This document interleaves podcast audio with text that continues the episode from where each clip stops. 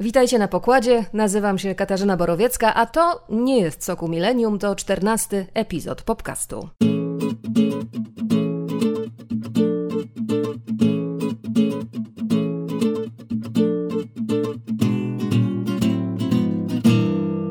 Popcast to oczywiście podcast o popkulturze. Filmy, seriale, komiksy, literatura popularna to nas w popkaście interesuje. W poprzednich epizodach mieliście okazję spotkać się m.in. z twórcami serialu Wiedźmin, z Harlanem Cobenem i Vincentem Sewerskim, więc jeśli dopiero zaczynacie tę popcastową znajomość, warto prześledzić wszystkie nasze spotkania.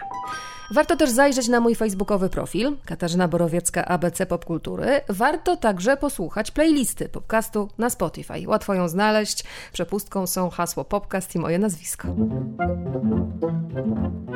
Od 10 lipca na małym ekranie możemy oglądać ekranizację komiksu Grega Raki The Old Guard. Komiks wkrótce ukazuje się także po polsku, ale znajomość ze starą, a właściwie naprawdę bardzo starą gwardią większość z Was już pewnie zawarła poprzez film.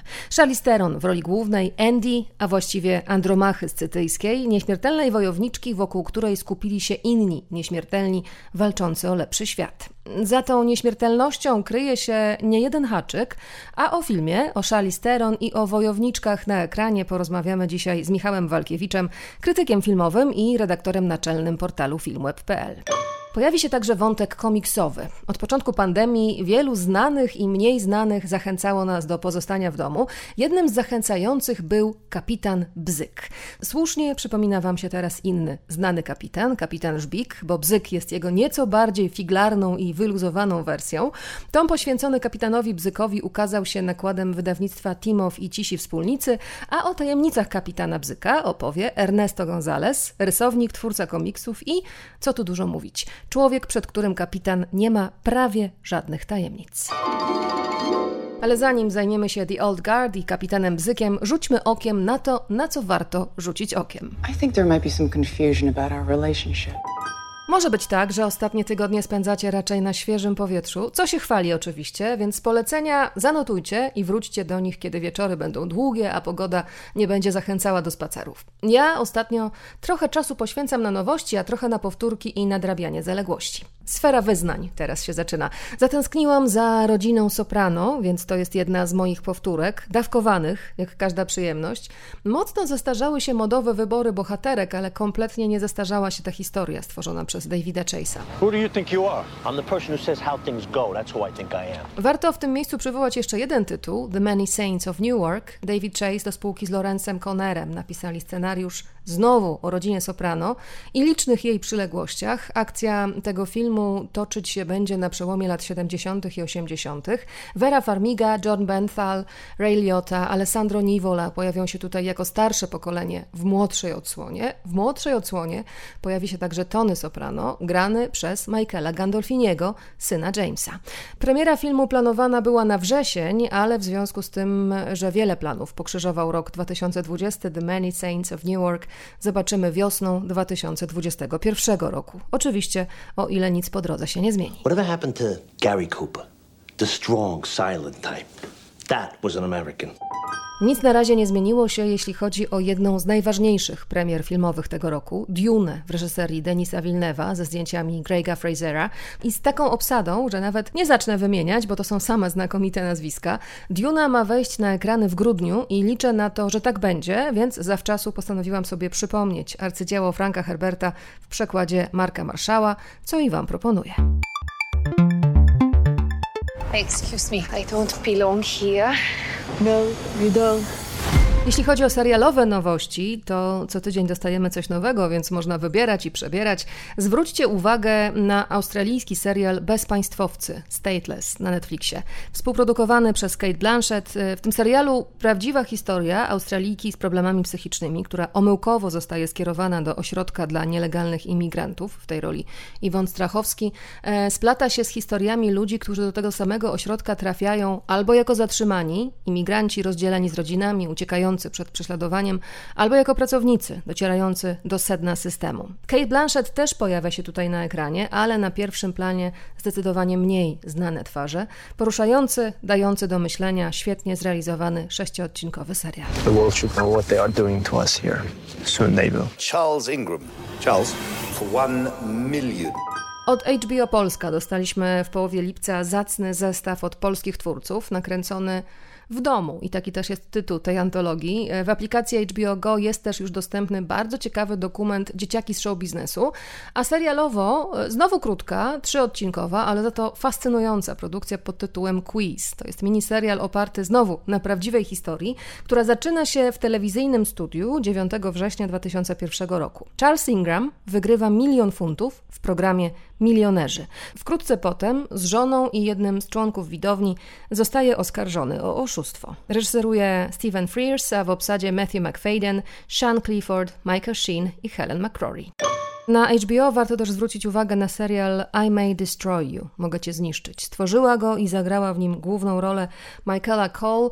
Bardzo ważne problemy, bardzo ważne dyskusje mogą się toczyć po obejrzeniu kolejnych odcinków tego serialu, dlatego na razie tylko rzucam tytuł, zainteresujcie się, zapamiętajcie nazwisko Michaela Cole. O tym serialu wydaje mi się jeszcze w podcaście porozmawiamy. I did to, you know, just gather the pieces, any of the pieces. I May Destroy You. Mogę cię zniszczyć. Na mojej półce z komiksami z kolei, zresztą kogo ja chcę oszukać, na moim regale z komiksami pojawiło się niedawno kilka znakomitych nowych tytułów, przede wszystkim Sabrina Nika Dernaso. O tym komiksie było głośno, kiedy jako pierwszy w historii tego dymkowego medium znalazł się na długiej liście nominowanych do nagrody Bookera. Na krótką już nie trafił, a sam autor w wywiadach wyrażał pewne zniecierpliwienie tym zamieszaniem, które spotkało jego historię. O stracie, o współczesnym świecie, w którym zamiast osobistych relacji z ludźmi wybieramy ułudę bliskości w sieci, która to sieć zalewa nas także nieprawdziwymi informacjami, wiadrami teorii spiskowych i brakiem szacunku do drugiego człowieka i jego doświadczenia. Sabrina Nika Drenasow to lektura obowiązkowa. A na wakacje można też zabrać klub detektywów, lekką, dowcipną, choć z dreszczykiem, historię pewnej zbrodni popełnionej w obecności tytułowego klubu złożonego ze znakomitych twórców kryminałów. Dość powiedzieć, że jedną z bohaterek tego komiksu jest Agatha Christie. Dla młodszych pożeraczy komiksów nowość od niepodrabialnego Tomasza Samojlika po ryjówce przeznaczenia, po ostatnim żubrze przyszła pora na fantastyczno-ekologiczne spotkanie z Wiedźmunem. Skojarzenia są jak najbardziej na miejscu, ale żeby się przekonać, jak daleko idą podobieństwa, warto zajrzeć do pierwszego tomu serii o Wiedźmunie Słodki zapach potwora o zmierzchu. Koniec zwierzeń, pora na pierwsze spotkanie, w dodatku nadwiślańskie. Ernesto González to pseudonim rysownika, ilustratora, twórcy komiksów i twórcy postaci nawiązującej do jednej z traktowanych nieco z przymrużeniem oka, ale jednak legend polskiego komiksu. Ernesto González to twórca Kapitana Bzyka.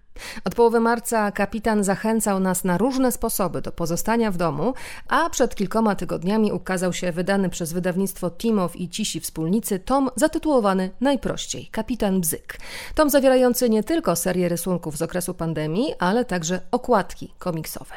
Bo choć, jeśli tylko zechcemy, zawartość tomu Kapitan Bzyk może nam się ułożyć w opowieść o przygodach, i tutaj zwracam uwagę na wieloznaczność tego słowa przygoda, dziarskiego kapitana o szerokim uśmiechu, śmiechu i szerokich barkach, to jest to w istocie gra tytułami kolejnych tomów serii o kapitanie Żbiku. Tutaj muszę przypomnieć, że seria o kapitanie Żbiku wydawana była przez lat 14 od 1968 roku.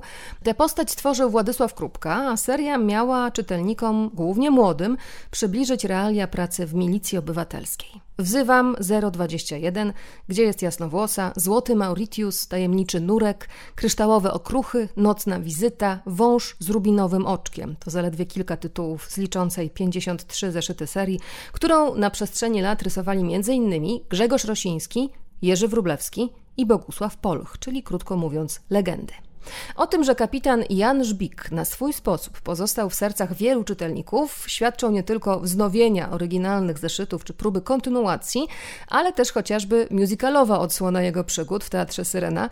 Spektakl Wojciecha Kościelniaka Kapitan Żbik i Żółty Saturator miał premierę 29 lutego.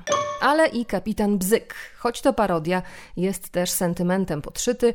Są tu m.in. 53 okładki, na nich autentyczne tytuły serii i nowe rysunki. Drugie dna, wyciągnięte z wielkim luzem, wielkim poczuciem humoru i, nie bójmy się tego słowa, wielkim talentem przez Ernesto Gonzalesa, z którym spotkałam się nad Wisłą, od czego zaczęłam naszą rozmowę. Tu jest ładnie, przyjemnie, szumi woda. Kapitanowi by się podobało tutaj. No właśnie pierwsze co sobie pomyślałam, tak właśnie jak patrzę na tę falkę, która tutaj uderza, to sobie prawie wyobrażam kapitana w, w jakimś miłym towarzystwie oczywiście, bo, bo kapitan spędza czas. Tajemniczego nurka na przykład. Porozmawiajmy o tym, skąd się wziął kapitan i jaki udział w jego narodzinach miała pandemia. Kapitan narodził się dużo wcześniej. Zaczęło się, zaczęło się od parodii okładek komiksowych kapitana Żbika.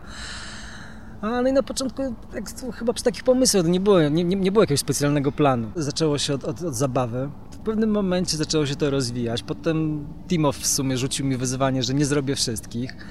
No i oczywiście urosłem, jak to ja nie zrobię, tak? No i oczywiście zrobiłem. Miałem trochę wolnego czasu na początku tego roku i dokładnie tydzień przed pandemią skończyłem okładki. A natomiast kiedy zaczęło się, zaczął się cały bałagan z Choróbskiem, no to wtedy troszeczkę podpuszczony przez, przez, przez, przez jakiegoś autora, teraz nie pomnę, ale to zdolna bardzo osoba, obrazkiem z nagą panią czytającą kapitana Żbika, no odpowiedziałem kapitanem Bzykiem rozebranym i również zachęcającym do tego, do czego zachęcała ta pani, czyli do pozostania w domu i czytania komiksów. No a potem, a potem zostałem zachęcony w, w, pozytywnych komentarzach przez głównie dziewczyny, że czy będzie, czy będzie więcej. No, jako, że pomysł był jakiś tam w głowie jeszcze na, na, na następny. Także następnego dnia pojawił się, następnego po raz kolejny, a potem wymknęło się to spod kontroli. No i poleciało. Fajnie, że się wymknęło spod kontroli. Ja jestem zachwycona, że to się wymknęło spod kontroli, ale ponieważ zdążyłam jeszcze zobaczyć premierę, już nie pamiętam, chyba 29 lutego w Teatrze Syrena musicalu Kapitan Żbik i Żółty Saturator, Tajemnica Żółtego Saturatora. E, no i oczywiście są te wznowienia i jest sentyment jakiś i wszyscy jakiś taki dziwny przejawiamy do różnych elementów życia w PRL-u, ale oczywiście komiksy, no to jest jest y, na, naszemu sercu bardzo bliski. Więc jakbyś mógł trochę poopowiadać o tym swoim związku z kapitanem Żbikiem, skąd się wzięła w ogóle, skąd się wziął w ogóle ten pomysł na parodię i, i, i ten początek, pierwsza myśl, od czego to się zaczęło? Szczerze to nie, nie wiem, no po prostu chyba mnie trochę korciły te tytuły zawsze, które, które no niektóre wręcz ewidentnie no są, są, są jakie są, tak? No dziękuję kapitanie, tajemniczy nurek, to były jedne z pierwszych. Trochę, trochę też środowiskowa mania robienia, robienia blanków, tak? Też jakoś w tą stronę chciałem zrobić coś od siebie i na początku to chyba miało być po prostu dwa, trzy blanki, na tym miało się skończyć. No a potem, tak jak już mówiłem, no, wystarczyło odrobiny zachęcie, zachęty i szturchnięcia od e, otoczenia, no i, no, i, no i poleciało, no mówmy się, no tak jak właśnie dziękuję kapitanie, czy wspomniany tajemniczy nurek jest, jest e, wręcz oczywisty, no ale już mój ulubiony, którego nigdy tytułu nie pamiętam, dużo cyfr w tytule i że zaginęło, tak, no tutaj uważam, że to jest moje opus magnum, jeżeli chodzi o, o, ten, o ten album, naprawdę wspiąłem się na wyżyny i no jest to, jest to no, nieskromnie powiem, wspaniałe. Jest bardzo wiele tam wspaniałych rzeczy, rzeczywiście w tej pierwszej części z okładkami, bo ty rzeczywiście przeszedłeś całą historię kapitana Żbika, to są autentyczne tytuły, no tylko po tak, prostu to jest... Tytuły z Kapitana, do, do tego są jeszcze rzeczy, które wydawała Kultura Gniewu, zbiorki fanowskie z, z początku lat 2000 no jest dorzucony jest jeszcze żółty saturator, bez tego rozwlekłego tytułu, tylko po prostu pozostał sam żółty saturator, tak? Jako, że bardziej, bardziej, to, bardziej to chyba grało z, z, ze stylową oryginalnych żbików, gdzie, gdzie było to po prostu krótki, zwięzły tytuł, taki męski, tak? Kapitan Bzyk właściwie e, zaczął już też takie życie, które mam nadzieję będzie trwać i trwać i trwać i trwać i wypowiada się na różne tematy w swoim stylu cudownym, ze swoim wdziękiem, ale mam ochotę Cię zapytać teraz o te reakcje właśnie, bo to też jest tak, że on jest y, dla niektórych kontrowersyjną postacią. Tak, ale nie bardzo rozumiem kontrowersji, no mówmy się. No, pokazuje faceta, który wie jak czerpać z życia, e, lubi, lubi się zabawić, no, no, nie jest właśnie drętwym funkcjonariuszem, jakim był w oryginale. Że to zaczęliśmy ostatnio rozkminiać ze znajomymi, że to jest facet, który tak naprawdę ani to Sherlock Holmes, bo tam tej dedukcji jest niewiele, zazwyczaj jest albo jakiś donos, albo jakaś informacja, no i tyle. I po prostu no, też nie jestem znawcą od całego żbi, żbika, ale te, te rzeczy, które ja pamiętam, które czytałem, No, mówmy się, no nie jest to jakaś błyskotliwa specjalnie postać. A do tego jeszcze ten nachalny dydaktyzm, to wszystko było tak drętwe, że no, chciałem jakoś ożywić, no, może nie, nie samą postać, tylko jakoś nawiązać do lat 70., do których poprzez, e, poprzez to, że urodziłem się wtedy, czuję jakąś nostalgię i to nawet wielką, a zagrało to po prostu. No, do, do PRL-u też wszyscy mamy sentyment, mniejszy lub większy. Wiadomo, że bardziej, bardziej, bardziej są to, to do miłych wspomnień niż do czasu jako takiego, tak, ale wszystko to starałem się wrzucić do żbika, do bzyka, przepraszam. Teraz te kolejne rysunki też powstają. Ile ci zajmuje czasu przygotowanie takiej planszy? No najważniejszy jest pomysł, tak? Jeżeli już jest pomysł, no to dalej w zależności od tego, co się będzie działo, ile jest akcji na rysunku, zajmuje dłużej lub krócej. Niespodzianka. Nie, no zazwyczaj umówmy się, to jest rzecz, która była robiona na boku niejako, jako że jeszcze pierwsze, pierwsze rzeczy powstawały w momencie, kiedy jednak jeszcze miałem, miałem jakieś zlecenia. Wtedy nawet nie liczyłem, ile mi zajmuje, zajmuje kolejny, ale właśnie w czasie lockdownu sytuacja i częstotliwość pojawienia się wymuszało, że dziennie musiał polecieć jeden, tak? Także po prostu to leciało na bieżąco wszystko. To jest jeden dzień praktycznie. Nie to, że tam od rana do wieczora, no ale, ale trochę zajmuje. To jest taki taki rodzaj, rodzaj mema, gdzie, żeby przyspieszyć pracę, znajduję sobie zdjęcie, na nim bazuję. Znaczy, to wiadomo, czasem, czasem jest, to, jest to jakiś kolaż kilku zdjęć i mocno to ułatwia pracę i przyspiesza. Stąd też kapitan, nie, nie, nie zawsze jego muskulatura się zgadza na rysunkach, raz jest trochę szczuplejszy, raz bardziej przypakowany.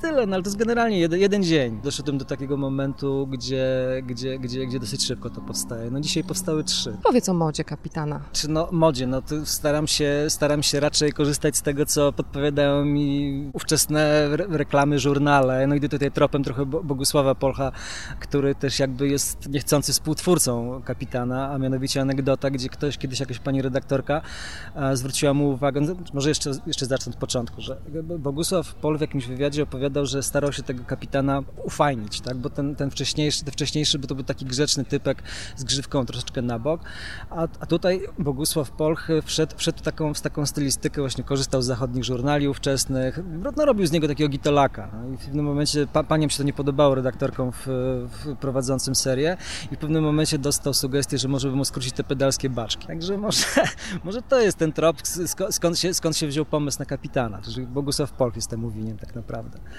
teraz moja praca wygląda podobnie. No, internet tutaj wychodzi naprzeciw, po prostu grzebie, grzebie w, w, w, w modzie z lat 70. Czasami są to rysunki, znaczy są to zdjęcia przerysowane praktycznie jeden do jednego, no a czasami trzeba pokombinować, no, brakuje mi jakiejś pozy, czy, czy, czy, czy, czy, czy jakiegoś, e, czy, trzeba prze, prze, przełożyć ciuchy z jednego obrazka na drugi, no to wtedy to robię po prostu. Czy, czy oprócz tych właśnie takich, e, oprócz tego nawiązania oczywistego, że to ma rzeczywiście jakoś tam stylowo i stylistycznie nawiązywać do, do konkretnego okresu w historii, mimo że to jest kapitan na nasze czasy, to, to co tutaj jeszcze e, się pojawiało w, w tych odniesieniach, które tam miałeś w głowie? To, Tom z Finlandii od samego początku był, był inspiracją, tylko wiadomo, że nie stylistyka, bo, no bo, bo troszeczkę, znaczy troszeczkę bardzo, bardzo inny, in, inny sposób e, rysowania, tak? Nie, nie były to czernie i biele, ale, ale chodziło bardziej o, sam, o same sytuacje, które dzieją się u kapitana Toma, można powiedzieć. No. Zresztą w jednym, w jednym, w jednym, z, w jednym z, z, z odcinków Bzyk spotyka wielkiego miłośnika kapitanów, umówmy się. Zresztą nie, nie, pamiętam, jaki miał stopień w wojsku Tom, nieważne. Najbardziej mi się podobają Toma nie, nie takie czyste sceny akcji, tylko bardziej właśnie ta wymiana spojrzeń, kiedy zresztą jeden z, z kapitanów jest nieświadomy zupełnie to zrobiłem. Dopiero potem zobaczyłem, że kurczę u Toma jest dokładnie to samo, gdzie mija się, mija się dwóch facetów i wymieniają spojrzenia ze sobą, tak? Jeden idzie z drugim facetem, zresztą u mnie kapitan idzie z panią, jest to e, zakręcie. Też jeden z moich ulubionych. A, także, także jeżeli chodzi o same rysunki, to nie był tutaj Tom. No właśnie tutaj realizuje się przy kapitanie Klapsie, którego uznałem, że jeszcze, ta, jeszcze ten, ten projekt okładki ówczesny super się sprawdza jako takie undergroundowe, erotyczne fanziny, które właśnie to też mi się kojarzyło z taką, z taką troszeczkę bardziej, e, bardziej, bardziej no, powiedzmy zakazaną erotyką. Także to nie jest Playboy, tylko już bardziej tam jakieś, jakieś, jakieś sadomaso czy tego typu rzeczy. Rysowane ołówki ołówkiem od, odbijane na, na powielaczu, no tak, że, że czy, czy, czuć tą taką taniochę. W Kapitanie Klapsie to się perfekcyjnie sprawdza, także też już jest gotowych kilka okładek. E, nie wiem, czy tu chcę sobie stawiać wyzwanie, no bo jednak tutaj naprawdę są trudne rzeczy, no na przykład akcja liść dębu, ale no może sobie poradzę. Genialny plan pułkownika Krafta właśnie ogarnąłem w zeszłym tygodniu. Też jestem z siebie trochę dumny. Tak, no, no kuzynka Edyta to wiadomo jest banalne oblężenie. To jest rzeczywiście piękne odkrywać te drugie albo nawet trzecie dna w tych tytułach dzięki, dzięki temu, jakim kierunkiem ty poszedłeś, bo rzeczywiście to na, na zakręcie, mam, mam to przed oczami teraz rzeczywiście. Co dalej się będzie działo i czy kolejne tomy będą się ukazywać i to już trzeba będzie wymyślać e, kolejne okładki. Może konkurs na, na jak najbardziej wieloznaczne tytuły? Znaczy już jeden, jeden niechcący Rafał Skarżyski, który jest jednym z fanów, nieświadomie mnie zainspirował, a on sam, jego, jego, jego wścibstwo tutaj trochę to spowodowało. On teraz kapitan co miesiąc, co miesiąc występuje na, jak, jako dziewczyna, chłopak z kalendarza, co ja mu ja plotę.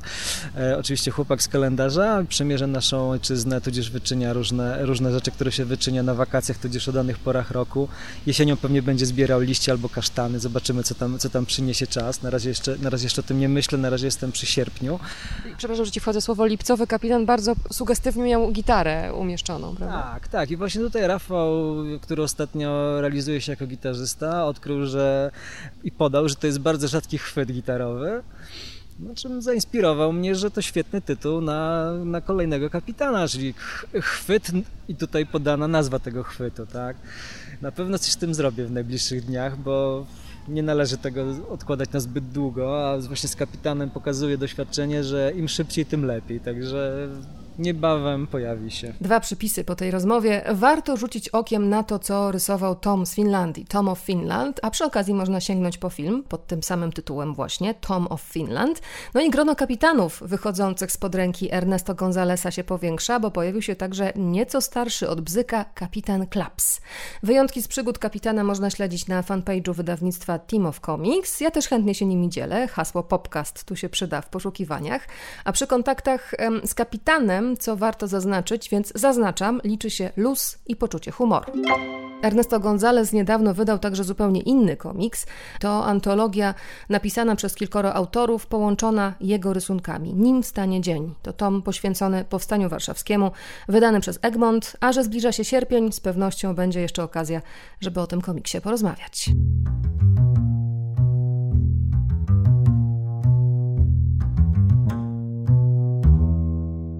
A my, zmieniając temat, w pewnym sensie zostajemy przy komiksach, bo w przypadku filmu The Old Guard właśnie od komiksu wszystko się zaczęło. Let's just say we're very hard to kill.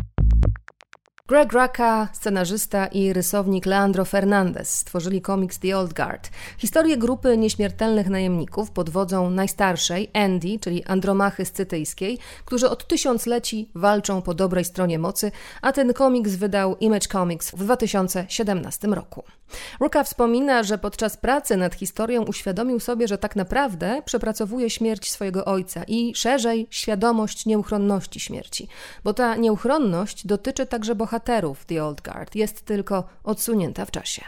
Greg Ruka napisał też scenariusz filmu The Old Guard. Film miał premierę 10 lipca na Netflixie. Wyreżyserowała go znana dotychczas z kina powiedzmy niżej budżetowego Gina Prince Bytewood, a w roli głównej wojowniczki Andy wystąpiła Charlize Theron. U jej boku międzynarodowo Matthias Schoenertz, Chiwetel Ejiofor, Marwan Kenzari, Luca Marinelli i jako najmłodsza z ekipy nieśmiertelnych Nile Kiki Lane. Na internetową rozmowę o filmie umówiłam się z redaktorem naczelnym Filmwebu, Michałem Walkiewiczem, którego najpierw zapytałam o wrażenia z rozmowy, również internetowej, z obsadą filmu, w tym z jedną z najciekawszych współczesnych aktorek, posągową, Charlize Theron. Miałem dość e, ciekawe pytanie, biorąc pod uwagę fakt, że połowa istotnej obsady to są czarnoskórzy to pytałem o ten, też nawiązując do tematyki filmu, o to, czy gdyby mogli się cofnąć w czasie, w dowolny okres historyczny, wybrać jedną broń, to jaki to byłby okres, jaka to byłaby broń. No i tak jakby wszyscy poszli właśnie w statek, w niewolnictwo, w siłę umysłu i tak dalej, żeby wymazać ten epizod z historii jako ten naj, e, najgorszy prawdopodobnie. E, no i tak jakby Charlize Theron też weszła w tę narrację, ale, ale była też dokładnie taka, jak ja sobie wyobrażałem, czyli zdystansowana, ironiczna z klasą, to był jeden z tych chyba rzadkich momentów, że absolutnie to, co sobie myślisz, się potwierdza potem w, w jakimś takim empirycznym doświadczeniu z, z gwiazdą. Tak, więc chyba te lata, lata oczekiwania sprawiły, żeby, żeby było dokładnie tak, jak sobie wyobrażałem. Kiedy się prześledzi aktorską drogę pochodzącej z RPA Charlize Theron, to widać, że dość szybko przestały ją satysfakcjonować role romantycznych bohaterek, chociaż i tymi zapadała w pamięć, jak chociażby w filmie Wbrew regułom w reżyserii Lasse Hallstroma, ale pojawiła się także na początku swojej kariery u Woody'ego Allena w Celebrity i w Klątwie Skorpiona, w Adwokacie Diabła z Keanu Reevesem i Zalem Pacino, czy w Żonie Astronauty z Johnem Deppem. My queen. Ale przełomem, który rzucił światło na to, jak Charlize Theron podchodzi do zawodu, jakie ma ambicje, był film Monster, za rolę w którym dostała Oscara. Od tamtej pory dała się poznać od strony komediowej, na przykład w Niedobranych, gdzie wystąpiła z Sethem Rogenem, tragikomicznej w filmach Jasona Reitmana, do scenariuszy Diablo Cody, Kobieta na skraju dojrzałości, albo Tali. E, Charlize nie stroni też od wielkich komercyjnych produkcji, jak chociażby seria Szybcy i Wściekli, od opowieści na pograniczu fantazy, jak w Królewnie Śnieżce i Łowcy, gdzie właściwie jako królowa Ravenna kradła każdą scenę, w której się pojawiła. Po drodze był też Prometeusz Ridleya Scotta. W tym była znakomita, choć oczywiście z tego co pamiętamy, opinie co do filmu są delikatnie mówiąc podzielone, a już w 2005 roku w filmie Eon Flux pokazała, że w kręgu jej zainteresowań może się też znaleźć kino akcji i że może się znakomicie odnaleźć chociażby w scenach walk. Tę ścieżkę kontynuowała rolami w Atomic Blonde i w filmie Mad Max na drodze gniewu. Michał Walkiewicz. Faktycznie jest tak, jak mówisz, że gdzieś tam na początku kariery miała to piętno takiego kwiatka do kożucha. Że no, Adwokat Diabła to był taki film, który się ustawił na tym nieboskłonie, no i to była taka klasyczna rola żony głównego bohatera, z którą coś tam się dzieje, ale tak naprawdę to nie jest żaden istotny e, wątek, ma tylko wyglądać dobrze. No ale potem był też ten właśnie Eon Flux, e, czyli ten dość nieudany film akcji, którego ona była tak naprawdę jedyną chyba ocalającą wartością, no bo głównie pamiętamy ją z tego filmu i o tym, że chodziła w, w lateksie i kopała e, tyłki facetów facetom i tak dalej. Bardzo interesujące jest to, co powiedziała reżyserka tego nowego filmu z nią, czyli The Old Guard, że ciężko zdefiniować, co jest wyjątkowego w aktorce, która nadaje się w ogóle do kina akcji. No i gdzieś czułam takiej konkluzji, że chodzi o pewien rodzaj szczerości. No i wydaje mi się, że ona ma to. Znaczy, jeśli patrzy na Charlize Theron, to ona nie jest, nie ma na przykład nie wiem, są aktorki, które fizycznie są bardziej predestynowane do tego, żeby grać w kinie akcji, ale w niej jest coś takiego w jej, w jej ekspresji, w jej charyzmie, w jej mimice, w jej sposobie w ogóle obcowania z kamerą, co sprawia, że po prostu się do tego nadaje. E, I nawet, nie wiem, Furiosa z Mad Maxa, czy, czy kilka innych bohaterek e, kina akcji, które zagrała, to nie muszą być super fizyczne postaci, ale, ale jednak jej wierzymy.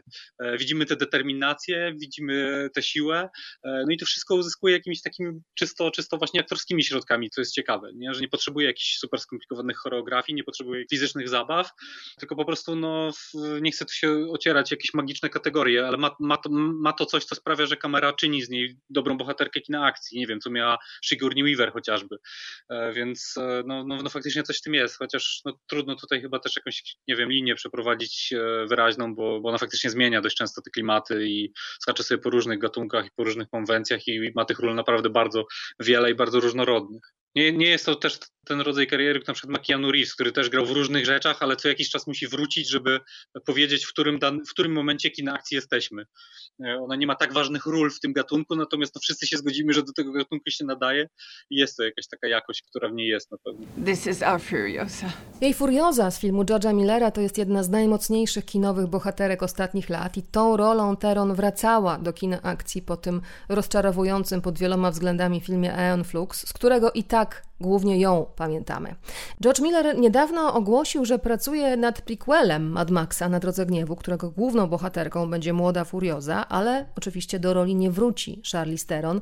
Aktorka w wywiadach dała wyraz swojemu rozczarowaniu, no bo jej sentyment do tej postaci jest wielki, ale trudno byłoby sobie wyobrazić ten powrót, znając stosunek George'a Millera do efektów komputerowych. Myślę, że gdyby Martin Scorsese robił e, Mad Maxa nowego, to pewnie by, by cyfrowo odmłodził e, Charlize Theron i mogłaby zagrać tę młodą Furiozę, natomiast George, Miller to jest, jakby no Mad Max to jest tak naprawdę stara szkoła trochę i, i, i chyba było wiadomo, że, że, że, będzie nowa aktorka w tej roli, w młodszej wersji tej bohaterki. Niech Mad Max zostanie w rękach George'a Millera.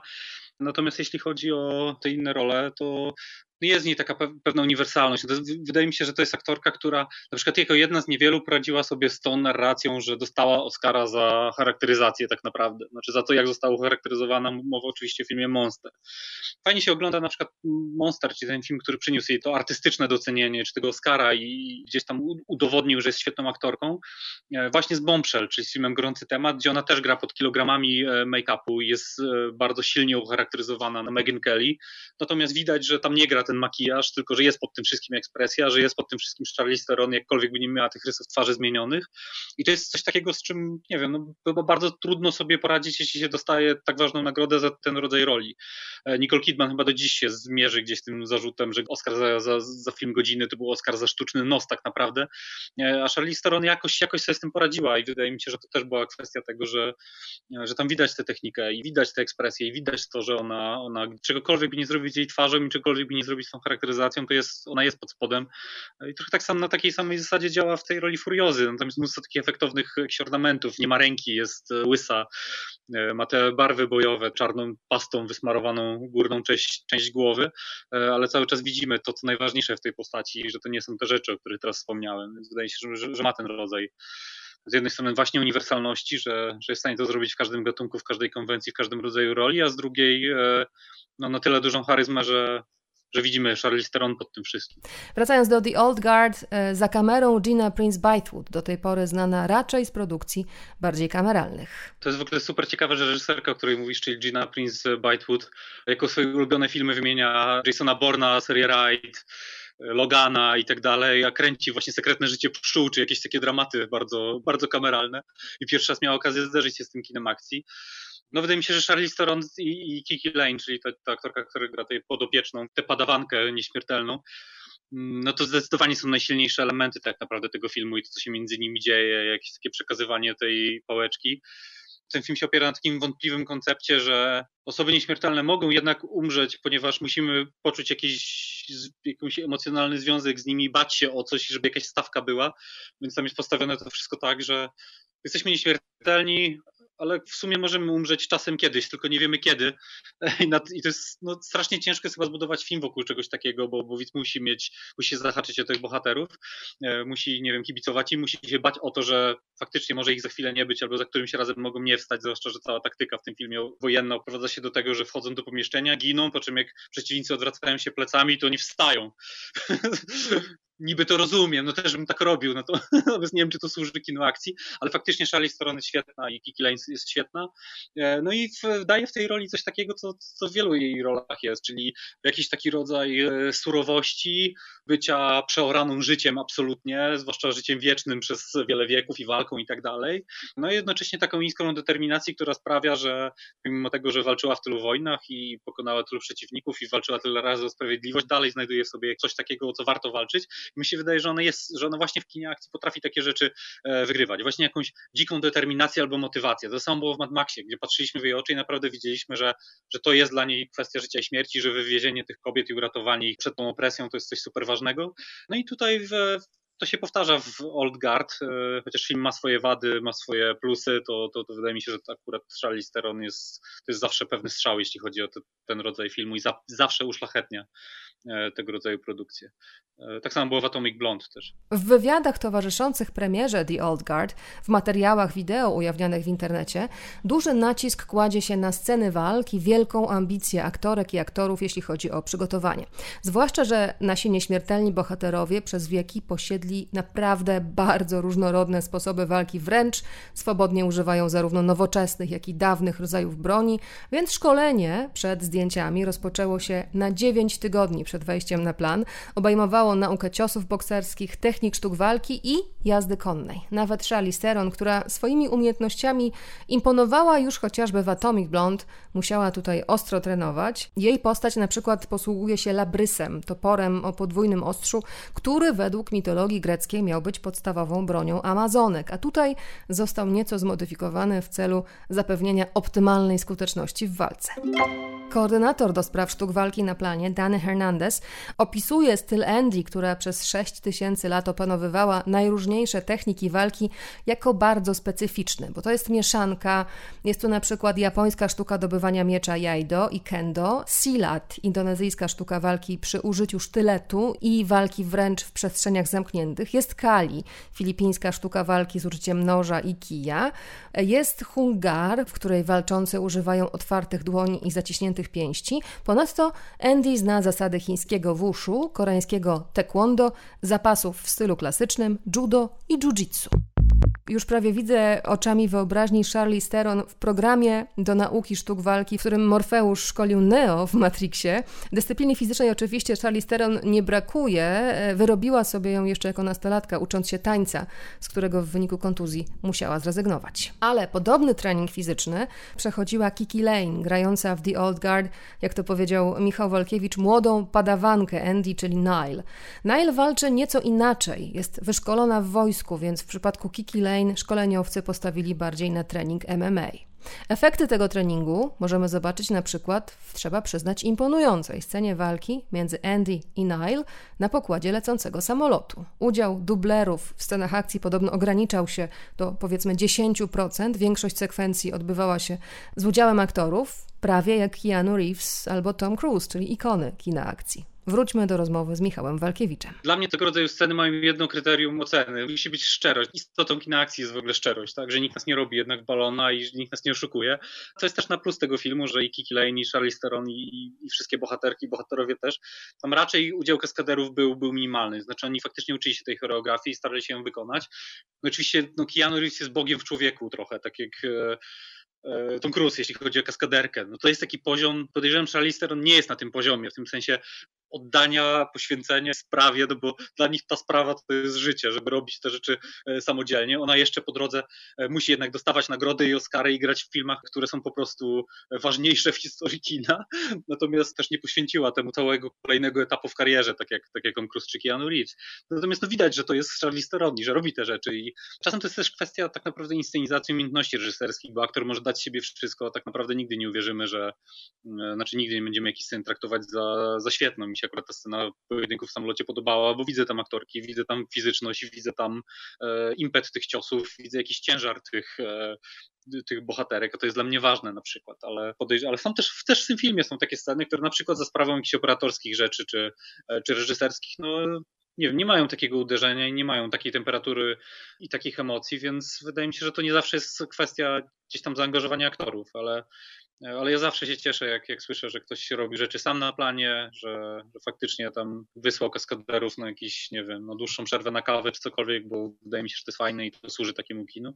No i Charlize Theron też jest tym rodzajem aktorki, dla której jest to, jest to istotne. Zresztą jakieś szokujące, mrożące krew w żyłach doniesienie z planu Mad Maxa, co tam się działo i tak, jakie były warunki, jak Tom Hardy i Charlize Theron skakali sobie do gardeł, jak właśnie robili swoje, swoje numery kaskaderskie albo, albo gdzieś tam posiłkowali się kaskaderami, ale w mniejszym stopniu niż, niż się zwyczajowo robi, więc to zawsze, zawsze coś, coś takiego na mnie działa, jak ktoś się do, do, do, tego stopnia jest w stanie się poświęcić i e, ja mam też taki bardzo prosty, przyziemny e, pryzmat, że wtedy wiem, za co dostaję takie pieniądze, ale może zostawmy to już na, na inną rozmowę. A w tej rozmowie warto jeszcze wywołać wątek mocnych kobiet na ekranie. Zwłaszcza w ostatnich latach kino się o nie upomniało, choć przecież mamy też tak ikoniczne bohaterki końcówki XX wieku jak Ellen Ripley z serii o Obcym, czy nawet Sarah Connor z Terminatora, które stały się każda w swojej lidze popkulturowymi fenomenami. Swoje pięć minut, a raczej swoje filmy dostały też komiksowe superbohaterki Wonder Woman, Kapitan Marvel, Czarna Wdowa. Ten ostatni film na razie czeka na premierę, przełożono ją w związku z pandemią. O te najważniejsze najważniejsze bohaterki, zapytałam Michała Walkiewicza. Jeszcze bardzo szybko powiem tylko Ellen Ripley, bo tak przesz, przeszłaś bardzo szybko do porządku dziennego, natomiast to jest bardzo ważna postać w moim życiu, nieprawdopodobnie ważna. To jest dla mnie wzór znaczy to jest dla mnie wzór matki w ogóle, to jest dla mnie wzór e, bohaterki kina akcji, to jest dla mnie wzór, no, to jest generalnie dla mnie wzór w każdym możliwym sensie. Ta bohaterka, to jak została napisana, to jak została wtłoczona w ten świat, jak się rozwijała, zresztą to w jaki sposób James Cameron przesunął akcenty i zamienił ją tak naprawdę w legendę kina, kina akcji, to jest, to jest coś nieprawdopodobnego. E, no idąc dalej, nie wiem, na przykład bardzo mi się podoba to, co nie, nie wiem, czy chcę ten rodzaj narracji uruchamiać, no ale jakoś tak wychodzi, że głównie te bohaterki, które mi imponują, są z filmów reżyserowanych przez mężczyzn. E, myślę, że Quentin Tarantino jest takim twórcą, który zawsze gdzieś tam był dla mnie istotny, jeśli chodzi o bohaterki kina akcji. Przez Jackie Brown, przez Czarną Mambę, przez e, czyli to, czy, czy Pannę Młodą, jak kto woli, po bohaterki Dead Proof. No wydaje mi się, że ten rodzaj osadzenia bohaterki w świecie i ten rodzaj działania jakoś, jakoś chyba zawsze mi imponował w filmie. Jack, Jackie Brown to wyróżnił, no bo to jest, to jest tak naprawdę taka postać, która była wyciągnięta z bardzo, no nie z szowinistycznego, no ale jednak z jakiejś takiej bardzo męskiej optyki, czyli z kina Black, Exploitation, E, no i wtłoczona w jakąś taką redefinicję tego schematu i pokazana jako starzejąca się tak naprawdę kobieta, która ma e, już niewiele do stracenia, ale podejmuje się jeszcze jednej misji, żeby, żeby zarobić te pieniądze na, e, na wspaniałą przyszłość i tak dalej. Ma to jakiś wymiar tragizmu, ma to jakiś wymiar heroizmu, więc wydaje mi się, że Jackie Brown na pewno. Oczywiście, no wiadomo, no to nie jest do, do, do końca kino akcji, ale też ten ikoniczny wizerunek właśnie z pistoletem wycelowanym w stronę kamery to jest coś, co, co wydaje mi się ustawia troszkę wśród tych bohaterek. Na tych na tej ostatniej ceremonii była ta ciekawa sytuacja, że wyszły razem Sigourney Weaver, Brie Larson i Gal Gadot, to był ten zestaw. No i z tej, z tej, z tej trójki chyba o Sigourney Weaver już mówiłem, ale wydaje mi się, że Gal Gadot i Wonder Woman to było coś świeżego, w tym sensie, że wydaje mi się, że to, że na przykład Patty Jenkins reżyserowała Wonder Woman było ciekawe o tyle, że faktycznie facet chyba nie jest w stanie spoglądać w ten sposób na kobiece ciało, zamienić je jednak w jakąś pochwałę, nie wiem, pewnej atletyczności i żeby ta kamera nie, nie erotyzowała tego ciała. Patty Jenkins patrzy na to ciało jako na, na, na ciało atletyczne i to jest dalej ciało do podziwiania męskim okiem również, natomiast nie z takich powodów, do których przywykliśmy. Zresztą mój ulubione, moje ulubione zderzenie jest takie, że potem Justice League kręcił Zack Snyder i tak jakby kamera wprowadza postać Wonder Woman z wiadomego kąta. I to już jest, to było jakieś takie bolesne zderzenie, jeśli chodzi o dwa sposoby portretowania tej postaci. E, no i właśnie sam, sam, samo to, co było nie do pomyślenia chyba w popkulturze, że to, to może być postać, która nie zrywa z tym komiksowym designem, ma tę krótką spódniczkę stalową, czy blaszaną, czy czegokolwiek, ma ten dekolt, ma tą tarczę i ma wyeksponowane uda, natomiast cały czas ta optyka może być zmieniona i możemy nie traktować tych wszystkich elementów w cielesności, tak jak traktowaliśmy do, do tej pory. Wydaje mi się, że to było super ciekawe. E, a jeśli chodzi o Kapitan Marvel, to wydaje mi się, że też są po prostu aktorki, które nie, po prostu no nie mają jakiejś takiej kinetycznej energii, która jest potrzebna do kina akcji i wydaje mi się, że Brie Larson jest jedną z nich. E, wydaje mi się, że to po prostu nie wygląda efektownie, kiedy ona, nie mówię o optyce jakiejś, czy o erotyzowaniu, czy tym, że jest ubrana, tylko to ona po prostu nie wygląda dobrze w scenach akcji dla mnie, nie jest przekonująca, nie rusza się w sposób przekonujący, może to jest kwestia choreografii, może czegoś, a dla mnie ona po prostu tego nie ma, może to jest kwestia tego w ogóle, że ta postać na przykład nie ma swojego stylu walki, to jest dla mnie bardzo ważne. Wonder Woman ma, robi dużo podcinek, ślizga się, podjeżdża na kolanach do tych wszystkich ludzi, ich przewraca w dziwny sposób. To są takie rzeczy, które wyglądają efektownie, ale też stanowią jakąś część tożsamości tej bohaterki. To jak się rusza, jak walczy i tak dalej. E, Brie Larson i, i Kapitan Marvel po prostu tego nie ma. Strzela jakimiś promieniami z rąk, to jest właściwie tyle. Więc to też jest, to też jest chyba istotne i to też zawsze, zawsze stanowi jakiś takiej mocy takiej nowej heroiny. Herosa też, więc, więc tutaj też nie jest to nic zaskakującego. Podobna sytuacja z tym, jak różnie reżyserki i reżyserzy patrzą na swoje superbohaterki, to Harley Quinn w Legionie Samobójców, a potem w Birds of Prey. Przy następnej okazji zwróćcie na to uwagę. Can I help you? Why, yes, yes, you can. I'm here to report a terrible crime. Bardzo też czekam na film o Czarnej Wdowie, o który fani i koledzy bohaterki z Avengersów upominali się już od ładnych paru lat. Oczywiście Czarna Wdowa to Scarlett Johansson, też e, zwróćmy uwagę, aktorka ze świetną kartą, jeśli chodzi o kobiety akcji, choć e, w pozostawiających pewien niedosyt filmach. Mówię o Lucy i Ghost in the Shell. E, a w Czarnej Wdowie obok Scarlett zobaczymy Rachel Weisz, Davida Harbura i Florence Pugh, aktorską petardę. Mówi się, że ta postać grana przez Florence właśnie przejmie pałeczkę po Czarnej Wdowie w MCU. Ja jestem fanem Florence Pugh absolutnym, zresztą widziałem ją teraz w tym świetnym filmie produkowanym przez The Rocka, czyli Fighting with My Family, gdzie ona gra e, Paige, czyli tą jedną z najsłynniejszych wrestlerek i to jest film trochę pokazujący jej drogę właśnie na ten wrestlerski szczyt. Ona też no, wygląda jak taka dziewczyna z sąsiedztwa, to znaczy w tym sensie, że jest w tym typie, jest też trochę tak obsadzana w roli tych e, casual girls, które przechodzą różne hardkorowe rzeczy, typu nie wiem, Midsommar, czy był też taki horror z nią nawiedzonym domu. Natomiast no właśnie, no wychodzi na ten ring i zaczyna się ruszać na tym ringu i nagle się okazuje, że tak, że, że, że, że ma to coś i ma ten rodzaj. Jest jakaś taka kategoria filozoficzna o tym, w jaki sposób kamera kocha kogoś, już nie pamiętam, bo, bo to nie jest moja, mój, mój zakres tak jakby e, fascynacji, jeśli chodzi o naukowe postrzeganie kina. Natomiast istnieje coś takiego, Florence Pugh to ma e, i wydaje mi się, że znaczy wierzę w Czarną Wdowę, że, że to przekazanie pałeczki też będzie, e, będzie sensowne, no bo no Scarlett Johansson to, to jest też zresztą taki, ona jest gdzieś obok Charlize Theron, jeśli chodzi o kino akcji, bo to też jest taka osoba, której, której wierzymy. Też Czarna Wdowa, czyli dość no, chyba najbardziej znana popkulturowa postać, działa w dużej mierze dzięki temu, że, że właśnie porusza się w unikatowy sposób i i tak jakby jest jakąś taką postacią przemyślaną od, od A do Z, jeśli chodzi właśnie o język ciała, o ekspresję, o ruch i tak dalej. To jest, to jest chyba też jakoś, jakoś kluczowe i to się zawsze fajnie spłaca potem na ekranie. Kiedy zobaczymy ostatecznie Czarną Wdowę czy Wonder Woman 1984, nie śmiem zapowiadać, bo choć wstępne plany są, to oczywiście trudno przewidzieć, co jeszcze przyniesie nam rok 2020. I choć do kin powoli wracamy, to kto zdecyduje się na niepewność wprowadzenia wielomilionowej produkcji na na ekrany bez gwarancji, że widzowie się na niej pojawią. Nie zdecydowali się na to mimo kolejnych dat premiery lipcowych, potem sierpniowej, twórcy i producenci filmu Tenet Christophera Nolana. Czekamy też oczywiście na 25 Bonda w listopadzie i na Dune Denisa Villeneuve'a w grudniu, ale czy zobaczymy je w tym roku, tego na pewno nie wie nikt.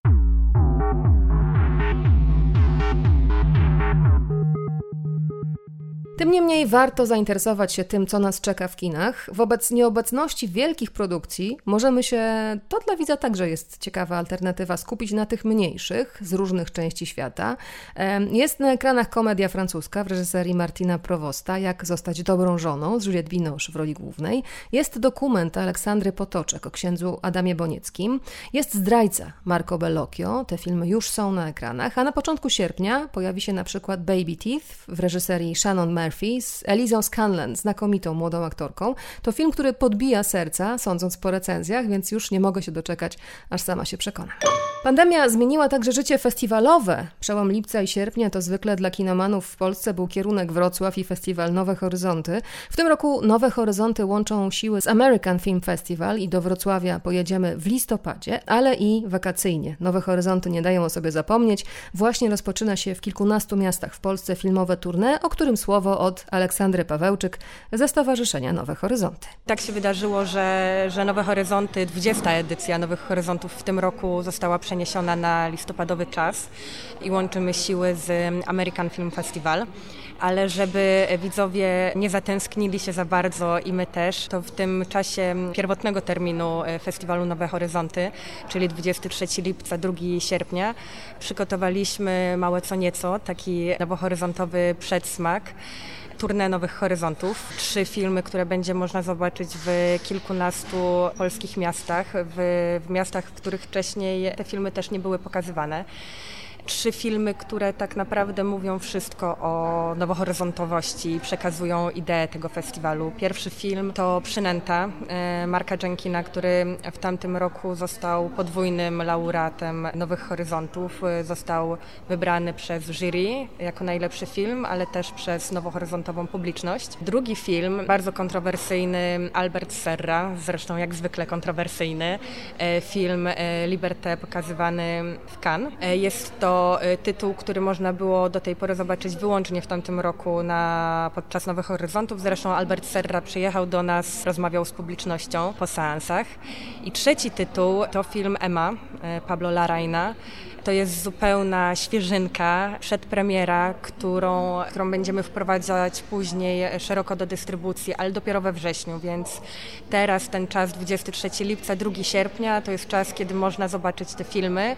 E, poczuć festiwalową energię, przygotować się psychicznie do tego, co pokażemy w listopadzie, ale oprócz tego 31 lipca, czyli też w tym pierwotnym terminie festiwalu, przygotowaliśmy razem z naszym wieloletnim partnerem, siostrą, bratem, czyli firmą, filmą Gutek Film, polską premierę e, najnowszego filmu Agnieszki Holland, Szarlatan. I ten film będzie do obejrzenia oczywiście w kinie Nowe Horyzonty we Wrocławiu. Piękny jest plakat tego filmu wygląda jak karta z zielnika. Nie bez powodu oczywiście, no bo wiadomo, że bohater Szarlatana to e, człowiek, który e, z zielarstwem miał sporo wspólnego, ale to myślę, że o tym filmie będzie okazja, żeby jeszcze porozmawiać. Powiedz dwa słowa o tym, jak jest planowany, jak ma wyglądać ten połączony listopadowy festiwal Nowe Horyzonty plus American Film Festival. Będzie intensywnie e, filmowo, bo łączymy dwa duże festiwale. 5-15 listopada to jest nasz e, termin. Oczywiście całość będzie odbywała się w kinie Nowe Horyzonty we Wrocławiu. No i oczywiście stawiamy najbardziej nacisk na pokazywanie filmów w kinie, na spotkania z widzami, e, na to, że będziemy mogli z nimi podyskutować po seansach, zapowiadać też filmy, mówić nieco więcej o tym filmowym zapleczu. To będzie również edycja hybrydowa, ponieważ 50% filmów pokazywanych na ekranie będzie dostępnych też online. Większość tych filmów to filmy, które nie będą wprowadzane do polskiej dystrybucji to będzie jedyna szansa, żeby widzowie mogli obejrzeć te filmy festiwalowo właśnie u nas. Jeszcze na razie nie zdradzacie żadnych informacji, jeśli chodzi o program, więc bardzo, bardzo, bardzo niecierpliwie ja będę tych informacji jako fanka festiwalu od lat e, e, wypatrywać i, wyczekiwać. Przypomnij może stronę internetową, gdzie sprawdzać te informacje i gdzie się będą pojawiały uaktualnienia. Oczywiście można odwiedzać nas e, też na Facebooku, bo tam jesteśmy codziennie, więc proszę zaglądać na Nowe Horyzonty oraz na American Film Festival, a wszystkie informacje informacji o połączonych edycjach można znaleźć na www.nowehoryzonty.pl i ja tylko dodam, że na razie może nie ujawniamy programu, ale naprawdę długo nad nim pracujemy i nie będą Państwo rozczarowani, a raczej mile zaskoczeni. Na stronach internetowych i na fanpage'ach facebookowych śledźcie informacje o American Film Festival i Nowych Horyzontach. Wróćmy do mocnych kobiet na ekranie. Potwierdzony jest już sequel Atomic Blonde. Charlize Theron wyraziła też żywe zainteresowanie kontynuacją The Old Guard, więc więc i my przez chwilę zajmijmy się w czternastym epizodzie podcastu tym, co przed nami. Od 26 lipca na Netflixie trzeci sezon serialu The Good Girls. Jeśli jeszcze go nie znacie, to jest produkcja, której warto poświęcić trochę czasu. Trzy zwykłe panie domu, postawione w trudnej sytuacji, zaczynają się zajmować nie do końca legalnym biznesem. I tutaj oczywiście używam eufemizmów, a konsekwencje ich działań zupełnie zmieniają im życie. Już za moment dostaniemy także drugi sezon serialu The Umbrella Academy. Jestem go bardzo ciekawa, znam na razie tylko zwiastuny. No i komiks oczywiście, komiks Gerarda Way i Gabriela Ba, bo wydano w Polsce już dwa tomy, a w przygotowaniu jest kolejny. Na ekranie bardzo dobra obsada i po zwiastunach sądząc będzie to fantastyczna zabawa. Klaus, spend here? No, unfortunately ghosts can't time travel. Are you kidding me? Wielbicielom superbohaterskich historii z twistem przypominam także, że Amazon Prime szykuje na wrzesień drugi sezon znakomitego serialu The Boys. Komiksowo możemy się też spodziewać niedługo polskiego wydania The Old Guard. Ucieszyło mnie też, że potwierdzono czwarty, ostatni, dwuczęściowy sezon serialu Ozark. Ten serial bardzo cenię. Nie wiem tylko dlaczego, gdzie nie spojrzę, wszyscy piszą, Netflix rezygnuje z serialu Ozark. Gdy dla wszystkich, którzy ten serial znają, jest jasne, że ta historia po prostu zmierza do finału i Netflix daje jej w dodatku nieco dłuższy, czwarty sezon. Daje jej wybrzmieć w tym sezonie. No ale to są zagadki portali informacyjnych, które na zawsze pozostaną dla mnie zagadkami. I to już wszystko w 14 epizodzie podcastu. Spotkajmy się w 15 epizodzie. Spotkajmy się też na facebookowym profilu ABC Popkultury. Tam codziennie pojawiają się komentarze i podpowiedzi, co czytać i co oglądać. A na moim Instagramie codziennie pojawiają się kolejne propozycje filmów na uspokojenie. Zajrzyjcie i tam. Muzyką w podcaście zajął się po starej znajomości Łukasz Borowiecki. Katarzyna Borowiecka to ja. Dziękuję, do usłyszenia i niech moc będzie z Wami. Thank you.